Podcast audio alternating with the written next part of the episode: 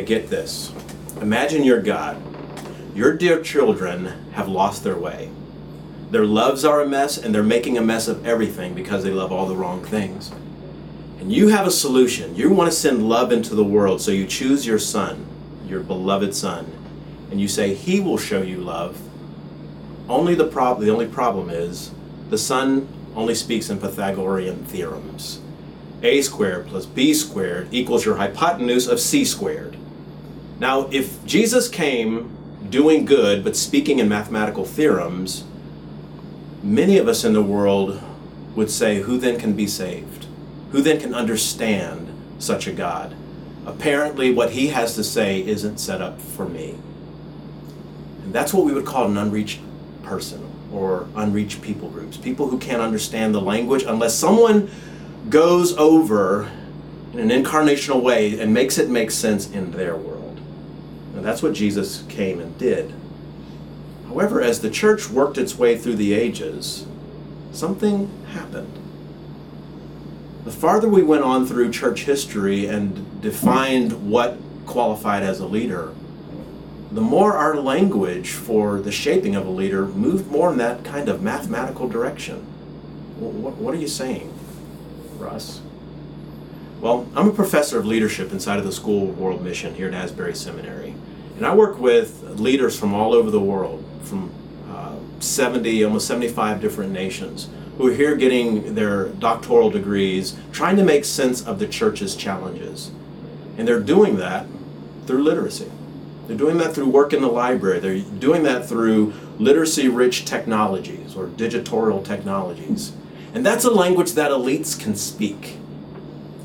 However, 70% of the world's population does not get its important messages from literacy, from reading, from the digital world of the internet. They can't even afford an iPad, much less having, having even seen one in many places.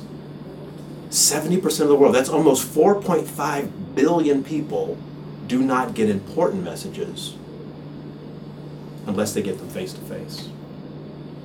And I'm saying the Christian church, which begins with a, co- a printed Bible, a codex, it has shaped its leadership formation experiences called theological education and Bible colleges. It has shaped them around literacy, syllabi and books and written papers to demonstrate your performance.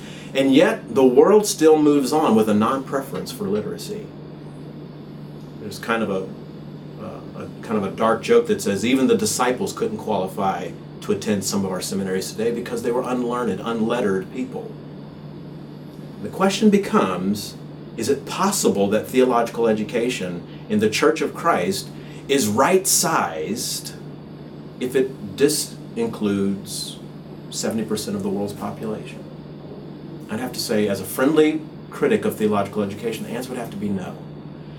So the Orality and Theological Education, Theological Education Forum came into existence to take on this serious justice question. How then should we shape theological education so that more people in the world who are shaped and qualified in every way to be leaders in the church can get the connections from church history, can get the best of theological formation?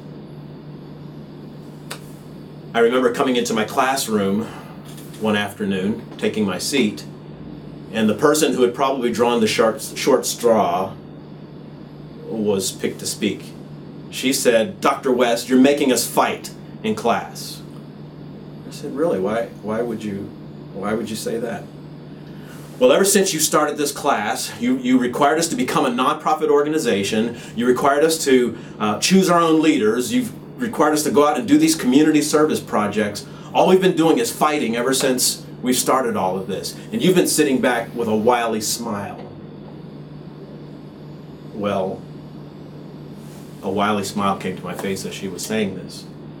So I asked her the question um, Have I been in any of your meetings, any of your team meetings, when you decided who would be boss and what projects you would take on and how much work has to be done? Have I been in any of your meetings? They have been happening in the evening, is that correct?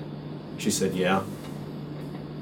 So is it true that what you just set up as this organization with its bureaucracy and all of the, the pain and struggle that's going, is it true then that's something that you all have set up and I actually wasn't present or there to be a part? She said, yeah.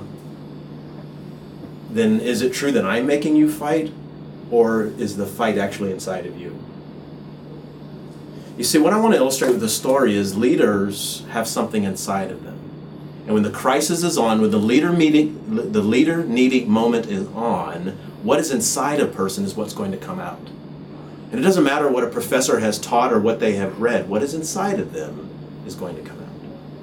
And what I try to do in the leadership experiences that I set up, what I call re eventing of theological education in the paper, is to set up experiences where I can find out what's inside of a leader. And then we can make that mentionable and we can start shaping learning experiences around what is actually there, not what I think should be there. And I think Jesus and Paul did things the same way, that they walked for years with the 12 in, in deep mentoring and attending relationships, that they did the work of ministry and learned the ways of God as they did so. And my simple proposal inside of the paper called the re eventing of theological education is simply that that professors do more than adding a YouTube and some PowerPoints and think that they're going to serve an oral audience, but that they figured out how their disciplines matter in the world of the congregation, in the world of community development, in the world of poverty, in the world of politics. And that we do the incarnational work, translating our mathematical theorems and theologies into a language of people, the street, so that even unlettered and unlearned fishermen could qualify to be in any of our classes. That would be my proposal for any theological education project in the 21st century.